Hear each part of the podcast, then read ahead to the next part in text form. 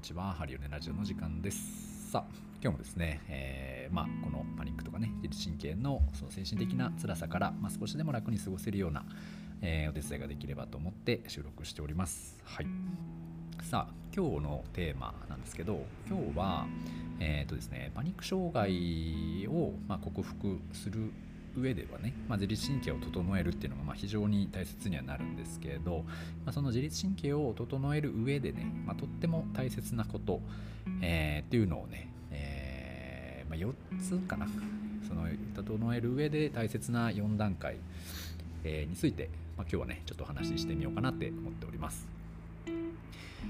僕もね、えっと、このパニック障害の方々をねまあ、累計多分100名前後100名以上かなは、まあ、見させていただいてるんですけれども、まあ、皆さんですねやっぱ総じてもう自律神経がね非常に乱れている方が多いなというふうな印象であります。でまあ体も悪いしね、まあ、メンタル的にもすごく疲れてはいるんですけど、まあ、何しかですねこのやっぱパニック障害の克服の鍵は、まあ、この自律神経とか、えー、にあるんじゃないかなというふうには思っております。で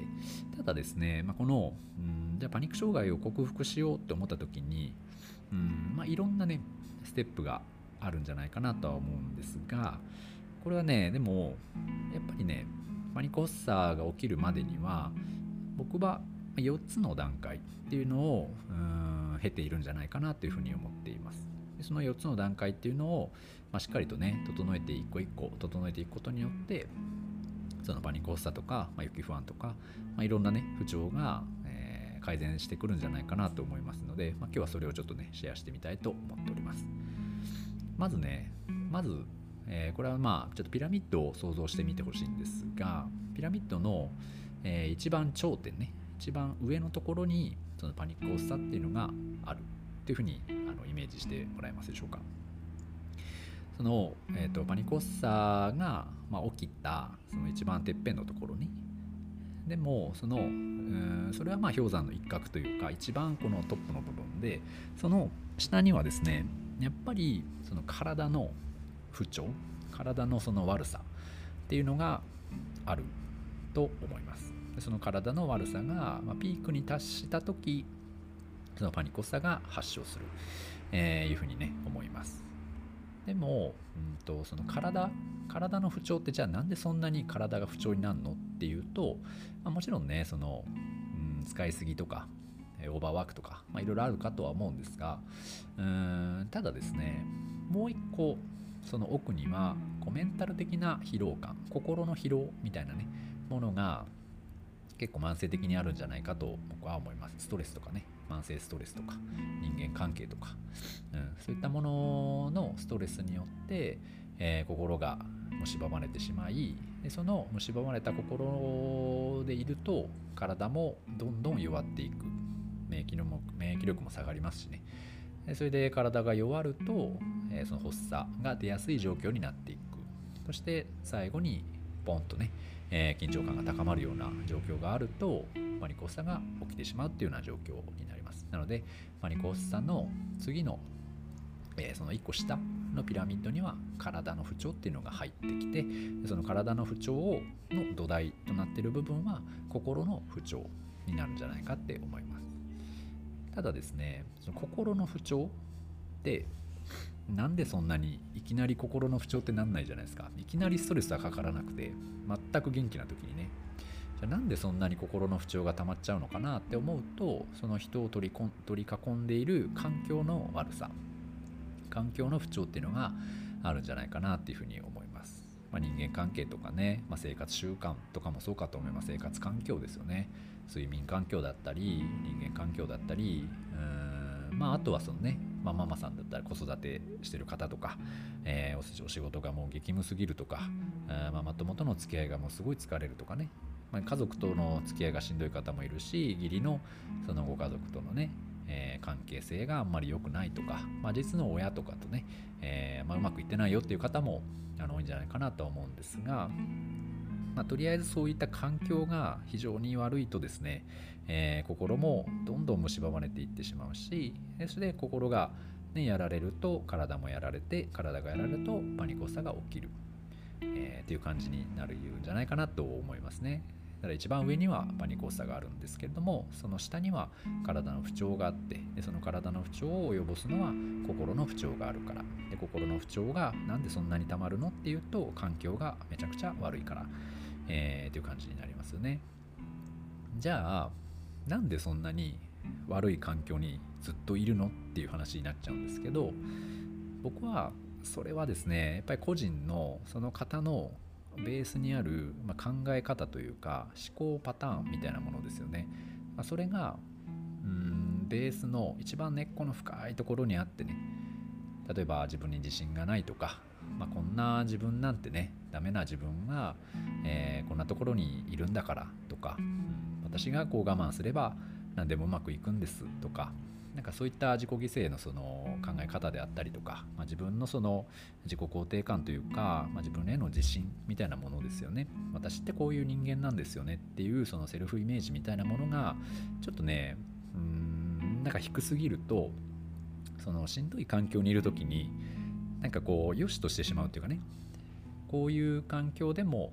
えー、私が悪いんだとか、うん、私が、うん、我慢すれば大丈夫なんだみたいなね。っていうところがベースにあってその思考が環境の悪さを作りで環境の悪さが心の疲労を作りで心の疲労が体の、え、悪さを作って体の悪さがピークに達すると発作が起きる。といったね。こんなまあ4段階の、えー、ピラミッド構造。あ5段階かな。5段階ですかね。思考が一番そこにあってでその上には環境があってで環境の上には心があって心の上に体があってで体の上に発作がある、えー、っていうようなね、まあ、こういったまあ段階を経て、えー、パニック発作とかパニック障害っていうのはまあ出てるんじゃないかなというふうに僕はまあいろいろ感じながらねあの思うわけでございます。本当にねパニック発作ってパニック障害ってまあ大体100人に1人発症すると言われているんですが誰にしもね誰でもなる可能性は一応あるとはされていますただうんと、まあ、これもね、まあ、どうかなっていうふうには思っていて誰にもなる可能性あるんですけどそのなる可能性がある体の状況になっている人がなるんじゃないかなっていうふうに思うのでまずはねやっぱこの自分のピラミッドがどこまでその深いものなのかとかっていうのをね、まあ、一緒に見ていく必要があるんじゃないかなというふうには思います。で、えーとまあ、この改善のコツですけどね。改善のコツはやっぱりまずはね体から元気にしてあげてほしいなって思います。その体の不調のピークがパニック発作だとするなどならばですよ。パニック発作が体の不調さえ取れてしまえばまあ緊張感とか不安感とかストレスはまあすごくあるんですけどただ発作とかはねとか予期不安とか、まあ、そういったものはちょっと減るんじゃないかなというふうに思っています。はい。なのでその体をねまずは元気にしてでその体を元気にしながら、うんと、心のその不調メンタル的なしんどさとかもうなんかもう心がもうすごい傷ついてる方が多いので、まあ、そういったことをねちょっとずつ癒していきながらねで体が元気になり心が元気になった状態を作りながら、まあ、その原因となっている環境を整えていく、う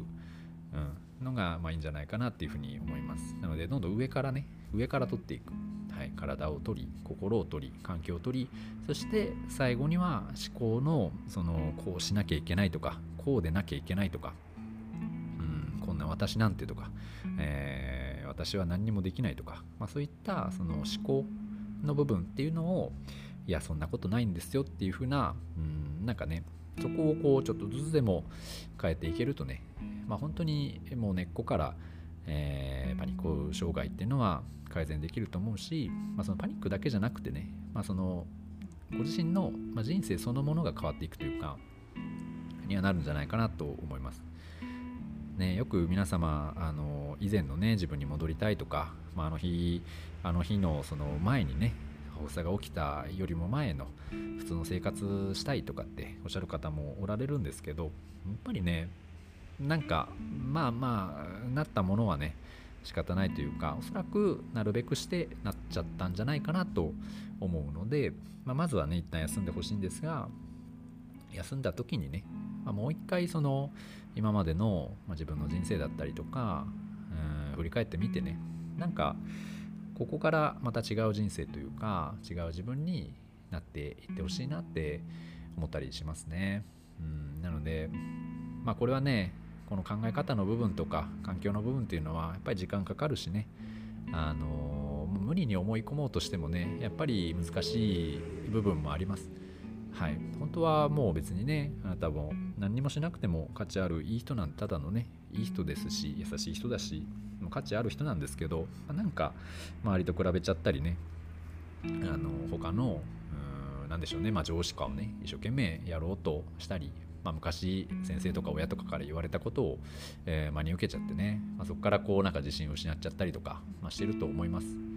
ね、僕もまあそういう時期ありましたし、まあ、今でもねたまにそういう顔を覗かせる時もあるんですが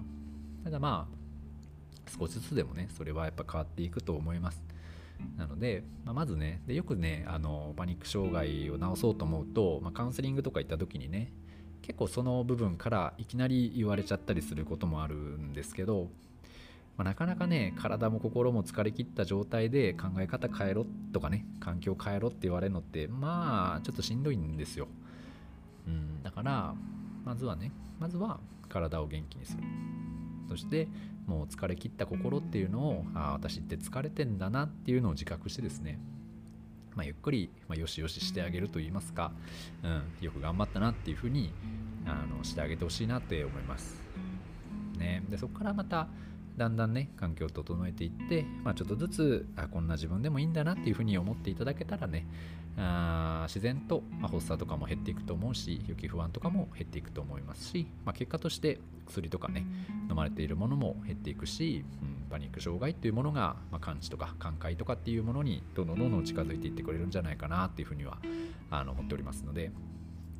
まずね焦らずねまず体をもう本当に本当に皆さん体めちゃくちゃ悪いんであのそこからねゆっくり休めていっていただければと思います、まあ、体のねどこを緩めればいいかとか体のどこが悪いかっていうのはまたちょっとね、えー、まあ時間を見つけてちょっと話してみようかなとは思うんですが、まあ、とにかく体と、まあ、心ですね。そこをまずゆっくり休めてはいあの行ってみてください。はい。絶対にね、あのー、まあ、絶対治るっていうとね、いやいやって思われるかもしれないですけど、うん、やっぱりね、まあ、戦わなくていいですけど、諦めるのもまた違うなと思うので、もう戦わず、焦らず、諦めずでね、えー、やってみてほしいなって思っております。はい。というわけで、まあ、今日はね、